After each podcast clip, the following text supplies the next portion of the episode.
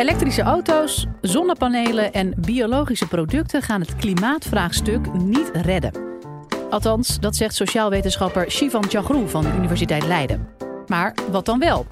Op het podium van het Bedweterfestival vertelt hij je waarom hij pleit voor een politieke, radicale vorm van klimaatbeleid.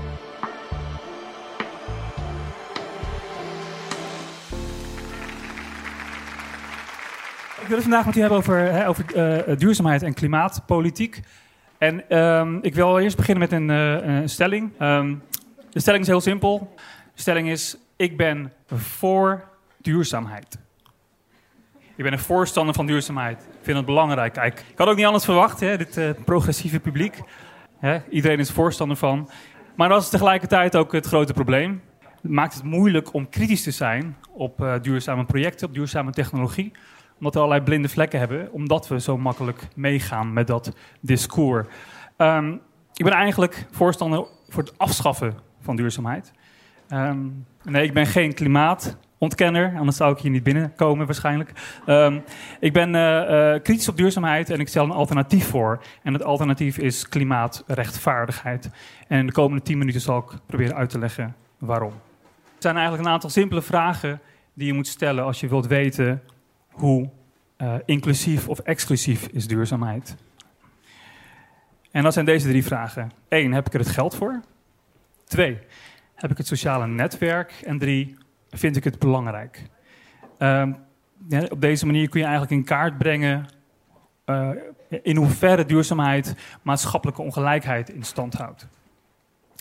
De eerste vraag, heb ik er het geld voor? Uh, heb ik er het geld voor? Nou, de eerste vraag is heel simpel. Heel veel mensen hebben simpelweg niet het geld voor. Duurzaamheid is een ander woord voor duur. Uh, voor heel veel mensen betekent het gewoon uh, een extra, een bonus, een add-on. Heel veel mensen hebben niet het geld om die elektrische auto te kopen, die warmtepomp te kopen, biologisch stuk vlees te kopen, zonnepanelen te kopen. Dat zijn simpelweg te, duur, te dure producten voor, voor heel veel mensen. Past gewoon niet in hun huishoudboekje. En die financiële ongelijkheid ten opzichte van, van duurzame producten en duurzame leefstijl uh, zie je ook terug in het klimaatbeleid. Uh, Delft berekende dat in 2000.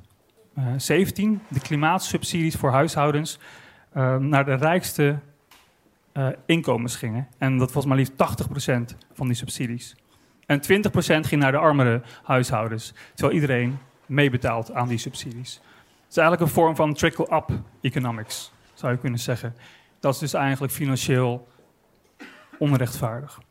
De tweede vraag. Um, sociale netwerk. Wie heeft het sociale netwerk? Je ziet eigenlijk heel veel klimaat- en duurzaamheidsinitiatieven en projecten dat er echt de usual suspects voorbij komen. Mensen met een, hè, wat ik al zei, hoger inkomen, maar ook met een hoger opleidingsniveau, met de juiste kennis, de juiste kennissen, contacten bij de gemeente bijvoorbeeld, en die diezelfde kennis en taal ook spreken. En ik geef het voorbeeld van, uh, van de gemeente Den Haag, die een aantal jaar geleden een, uh, een duurzame duurzaamheidssubsidie eigenlijk uh, in het leven roepte. En dat was nou, een mooie subsidie. En dan kon je, als je aan de slag wil met duurzame energie of duurzame voeding in, in, lokale zin, kon je daar, dus, een, kon je daar een aanvraag voor indienen.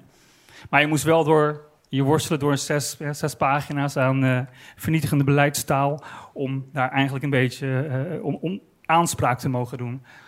Dus wat zag de gemeente? Eigenlijk dezelfde mensen weer voorbij komen. Mensen die al bezig waren met duurzaamheid. Dus het is eigenlijk een zelforganiserend netwerk. De gemeente probeerde het wel te versimpelen. Ja, terug te gaan naar twee pagina's, uh, open vragen stellen, zodat eigenlijk eh, wat meer mensen ermee, in, in, aanraking konden komen. Maar dit is eigenlijk nog vaak het business as usual. Je ziet dus eigenlijk een, een, een, een kloof, een groeiende kloof tussen een grijze en een groene klasse. Dat is niet alleen een financieel verschil, het heeft ook te maken met hè, sociaal netwerk en cultureel kapitaal. Dan de derde. Um, vind ik het belangrijk. Voor mijn onderzoek had ik een, een, heb ik een aantal mensen gesproken van eigen onderzoek. En uh, ik vroeg iemand in, uh, in, in Rotterdam over zijn, hè, zijn duurzame uh, leefstijl, zijn gezonde voeding, want hij was heel erg mee bezig. En hij vertelde me het verhaal over dat hij met een kennis samen naar een, een bekende fastfoodketen ging. En hij zelf koos voor de ja, gezonde, hè, klimaatvriendelijke optie, de salade. En zijn kennis gekozen voor de, de hamburger of de, hè, de vleesoptie. Ehm, en toen werd hem verweten dat hij dan eigenlijk een homo zou zijn, omdat hij die salade koos. Um, je ziet hier dus natuurlijk een soort van hè, homofobe machismo-cultuur, die in het klein eigenlijk naar voren komen, waarbij vlees eten echt mannelijk is. Hè, en, en, als je dat niet doet, dan, dan ben, je niet ben niet een echte man. Dat heeft ook heel veel te maken met die, met die gender-stereotypering. Um, dat liet overigens onlangs onderzoek ook uit uh, uh, of, um, van het journal Sex Roles. Die had eigenlijk eenzelfde soort psychologisch effect uh, onderzocht, waarbij gender roles een rol spelen bij of mensen wel of niet een duurzame leefstijl um, hebben. Ik, dat wil niet zeggen, hè, als je op alle drie vragen, of twee of drie van de vragen ja hebt gezegd, dat je per se duurzaam bent. Wat mij betreft heb je vooral wat ik noem groene privileges. Je hoort wat mij betreft tot een, tot een groene eco-elite die met de beste bedoelingen van de wereld hè, de wereld wil verduurzamen, de maatschappij wil uh, vergroenen, maar eigenlijk daarmee ook een hele hoop, uh, ongelijkheid in stand houdt. Financiële ongelijkheid, sociale ongelijkheid en culturele ongelijkheid. Hoe we even zover kunnen komen. Uh, een belangrijke oorzaak ligt eigenlijk in de neoliberalisering van duurzaamheid. En we zijn duurzaamheid gaan reduceren tot een marktkwestie, kwestie van vraag en aanbod. En dan kun je je activisme hè, botvieren in de supermarkt. En uh, als, hè, dan wordt een persoonlijke lifestyle, dan wordt een eigen verantwoordelijkheid. Uh, in het, het idee van een beter milieu begint bij jezelf, daar gaat het eigenlijk al mis. People, Profit, Planet betekent vaak hè, dat je persoonlijk verantwoordelijk wordt gesteld voor systeemproblemen. De vierde en belangrijkste P ontbreekt daar natuurlijk, de P van politiek. Politics is eigenlijk even belangrijk. Ik stel dan ook voor om dit, deze manier van duurzaamheidsdenken en daar, de invulling die daarin wordt gegeven gewoon uh, uh, uh, af te schaffen. Het is niet verboden om, om, het woord nog te gebruiken, maar wat mij betreft gebruiken we het niet meer. Het heeft zijn werk gedaan en het heeft veel perverse effecten. Mijn alternatief is klimaatrechtvaardigheid. Waarom? Omdat het veel radicaler is. Het is veel, uh, legt veel meer nadruk op machtsongelijkheid en uh, heeft aandacht voor de meest kwetsbare groepen. Als we dan teruggaan naar het voorbeeld van de elektrische auto, dan zien we eigenlijk ook andere dingen. Veel mensen zien hierin een duurzaam, mooi groen symbool. Maar ik zie vooral maatschappelijke ongelijkheid en uh, de mensen die het allereerst niet kunnen betalen. Maar nog iets veel problematischer is op systeemniveau, aan de andere kant van de keten, zie je een vorm van economisch geweld, een vorm van nieuwe, opnieuw plunderen van de planeet. Er worden mineralen gebruikt die in de accu's in de lithiumbatterijen moeten van elektrische auto's. Uh, dus er is eigenlijk nog heel veel uh, uh, mis. En we hebben, het eigenlijk, we hebben het eigenlijk over een nieuwe vorm van slavernij die in stand wordt gehouden door de elektrische auto-industrie. We hebben het wel eens over slaafvrije chocola maar nog niet over slaafvrije elektrische auto's. Daar moet verandering in komen. Betekent in klimaatrechtvaardigheid denken, betekent ook aandacht voor de meest, meest kwetsbaren op de wereld. Uh, denk aan dus, de klimaatvluchtelingen, waarvan, er steeds meer, waarvan we er steeds meer verwachten. Uh, dit zijn mensen die het meest en het directst eigenlijk uh, de gevolgen ondervinden van droogtes, van overstromingen. Maar het minst verantwoordelijk zijn voor die klimaatverandering. Dus de economische modellen en de industriële economie die wij hebben ontwikkeld, worden elders gevoeld.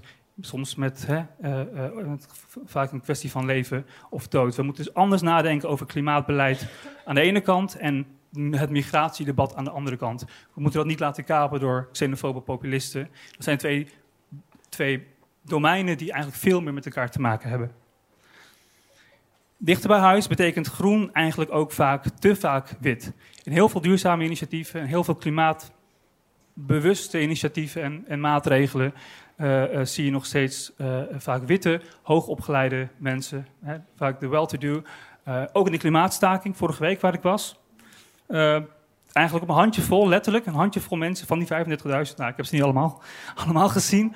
Maar ik kon vrij weinig mensen zien die op mij leken. En dat is heel problematisch, omdat je natuurlijk een inclusieve beweging wilt zijn, die allerlei doelgroepen meeneemt. En klimaatrechtvaardigheid heeft daar veel meer oog voor. Is eigenlijk een vorm van intersectioneel klimaatpolitiek bedrijven. Dan Urgenda. Dat is eigenlijk een mooi symbool voor hoe wij de staat veel meer ter verantwoording moeten roepen. En die verantwoordelijkheid niet moeten outsourcen naar de markt.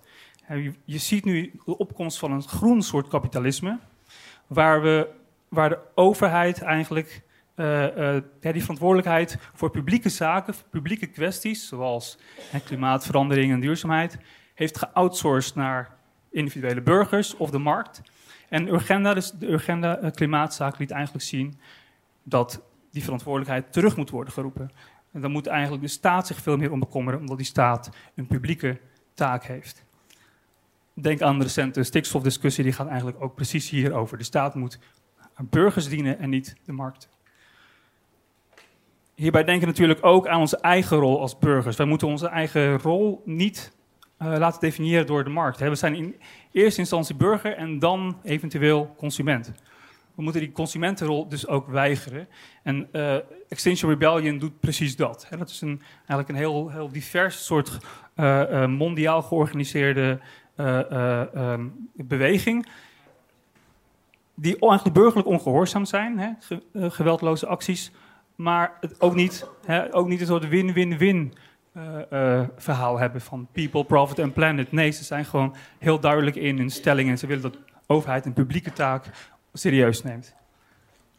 Die burgerrol die we serieus moeten nemen, dat betekent ook dat wij zelf veel actiever moeten zijn in het, uh, in het in, in aandacht hebben voor de meest kwetsbaren. Uh, uh, en onszelf ook meer organiseren in, in, in collectieven. zoals Ron Finley doet in de, de Verenigde Staten. hij is in minder geprivilegeerde wijken aan de slag gegaan met, gaat aan de slag met, met jongeren ehm, van allerlei, allerlei pluimage. En hij probeert de, de link met de grond, met, met, met de natuur, opnieuw vorm te geven. Vooral mensen die niet of nauwelijks toegang hebben tot gezonde voedsel, gezonde fruit en, en groenten, zogenaamde food deserts in de Verenigde Staten. Daar claimt hij de publieke ruimte. Daar is hij ongezellig. Dat is klimaatrechtvaardigheid. met specifieke aandacht voor die, die, die, die meest kwetsbare. En dat is nog wat anders dan een biologische smoothie van 8 euro. Ik wil jullie daarom eigenlijk hetzelfde uh, uh, meegeven. We moeten af van duurzaamheid, die manier van denken. En we moeten veel meer aan de slag met klimaatrechtvaardigheid. Dat is de toekomst. Ik wens jullie daarbij ook veel wijsheid. Dankjewel. Wil je nou meer afleveringen van de Universiteit van Nederland horen? Check dan de hele playlist en ontdek het antwoord op vele andere vragen.